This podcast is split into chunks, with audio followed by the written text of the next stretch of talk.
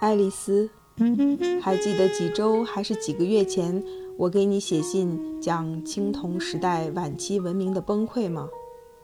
我后来又读了一些资料，发现尽管我们对这个时期了解很少，学者的解释比我从维基百科上读到的要丰富些。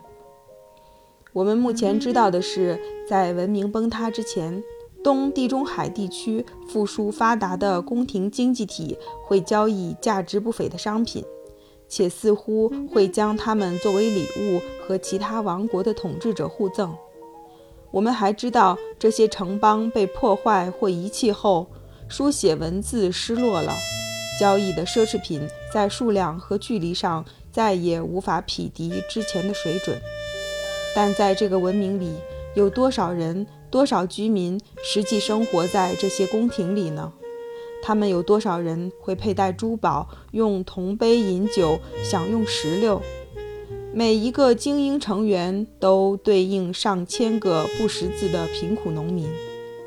在文明崩塌后，他们中很多人搬去别处，有的可能死了，但对他们来说，生活没有发生太大改变。他们依旧种田。收成时好时坏，在大陆的另一角，这些人是你我的祖先。他们不是住在宫廷里的人，而是那些农民。我们丰富复杂的跨国生产分配网络曾经抵达过终点，但我们仍在这里，人类依然存在。会不会地球生命的意义不在于永无止境地接近某个模糊的目标？比如研发出越来越强大的科技，发展出越来越复杂晦涩的文化形式，会不会这些东西只是自然的潮涨潮落，而生命的意义亘古不变？去生活和他人相伴。至于你和菲利克斯，尽管你之前说你们之间的关系没有固定形状，是一种实验性的情感纽带，作为你的朋友。请容许我说一句，这个结果我一点都不意外。如果他对你好，我就毫无保留地认可他；如果他对你不好，那我就和他永远为敌。听起来合理不？不过我敢肯定他会对你很好。我不知道之前和你提过没有？几年前我开始写日记，我管它叫“生活的书”。我的初衷是每天记一点，就一两行，描述一件美好的事物。我想，我所谓的美好，是指让我开心或愉悦的事物。我某天看了看那本日记，发现最早的那几篇都是在将近六年前的秋天记录的。倒扣在地上的干梧桐叶，像爪子一般在南环路上匆匆爬过。电影院里带着人造黄油香气的爆米花，淡黄的暮色，雾中的托马斯街，诸如此类。那年的九月、十月、十一月，我一天都没有漏记。我总能想到一些美好的事物，有时我甚至为了有东西可写而去做一些事，比如洗澡或者散步。当时我觉得自己在吸收生活。一天结束时，我从不需要费劲去想我看到或听到了什么好东西，它们自然而然地涌现了，甚至包括文字，因为我唯一的目的就是清晰而简单地记下这些图像，以便将来能记起它们带给我的感受。如今阅读这些日记时，我的确记起了当时的感受。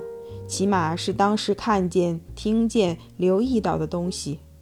哪怕天气不好，我在四处走动时仍能看见事物。我是说那些在我跟前的事物：人们的脸、天气、交通、加油站的汽油味儿、淋雨的感觉、平凡到不能再平凡的细节。就这样，哪怕再差的日子也是好的。因为我感受到了他们，并且记住了那种感受，如此这般活着非常精妙，仿佛我是一件乐器，世界能触碰到我，在我体内发出回响。几个月后，我开始跳过一些日子，有时我还没想起要记点什么东西就睡着了。在另外一些夜里，我打开日记本，却不知道该写些什么。我什么都想不出来，即便我写了日记，记录也变得越来越口语化，越来越抽象。歌名、小说摘抄、朋友们发的短信，到春天时，我已经无法坚持下去了。我会接连好几周把日记本放在一边。它是我从公司拿到的一个非常便宜的黑色笔记本。后来我会把它拿出来看前一年写的东西。那时我发现我再也无法想象对雨水或花朵产生曾经那样的感受。不仅仅是感官体验再也无法打动我，而且我似乎失去了感官体验。我会走路上班，或出门买菜，或干别的事。而当我回到家后，我不记得自己见到或听到任何独特的东西。我想，我是在看，而不是观看。我的视觉世界是扁平的，像信息目录。我再也无法像从前那样观看事物了。如今在读这本日记，带给我一种奇特的感受。我以前真的是这样的人吗？这个人能沉入转瞬即逝的印象中，用某种方式将它们放大，栖居其中，发现宝藏与美。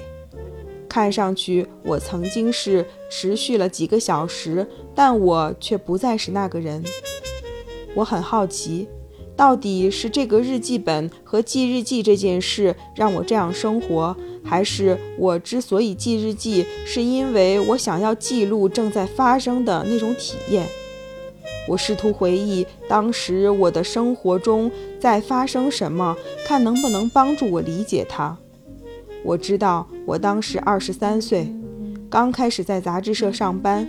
我和你住在自由区一间很烂的公寓里。凯特还在都柏林，汤姆、奥菲也在。我们一起参加派对，我们请人来家共进晚餐。我们喝了太多的红酒，我们发生争执。有时西蒙会从巴黎给我打电话，我们会互相抱怨自己的生活。我们大笑时，我能听见背景里娜塔莉在厨房里收拾餐盘。我所有的感受和经历在某种层面上都非常强烈，在另一方面又极其琐碎，因为我所有的决定似乎都没什么后果。我生活中的每一件事，工作、住所、欲望、恋情，在我看来都不会持久。我感到一切都是可能的。我身后的门还没有关上，在某个地方，在某个未知的地方，会有人爱我、慕我，想带给我幸福。或许这解释了为什么我在面对世界时是敞开的状态。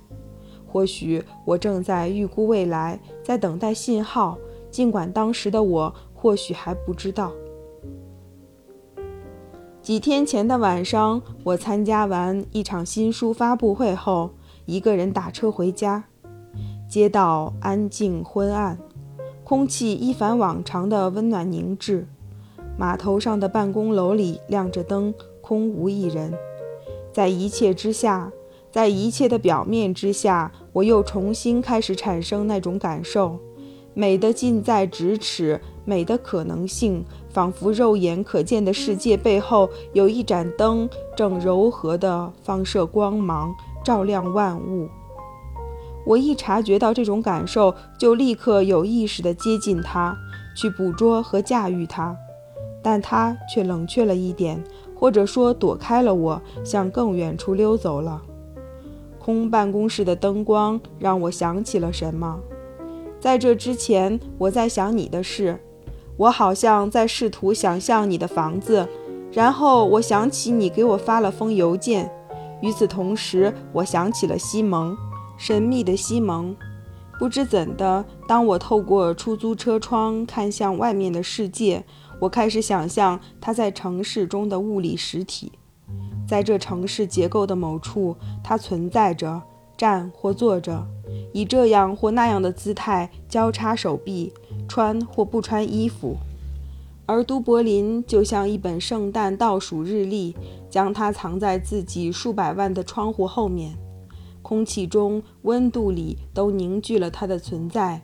你的邮件，以及当时我在脑海中酝酿的回信。世界似乎能够包容这些事物，而我的双眼、大脑能够接收和理解它们。我很累了，夜色已深，我半睡半醒地坐在出租车后座，莫名地想到，无论我去到哪里，你都在我身边，他也是。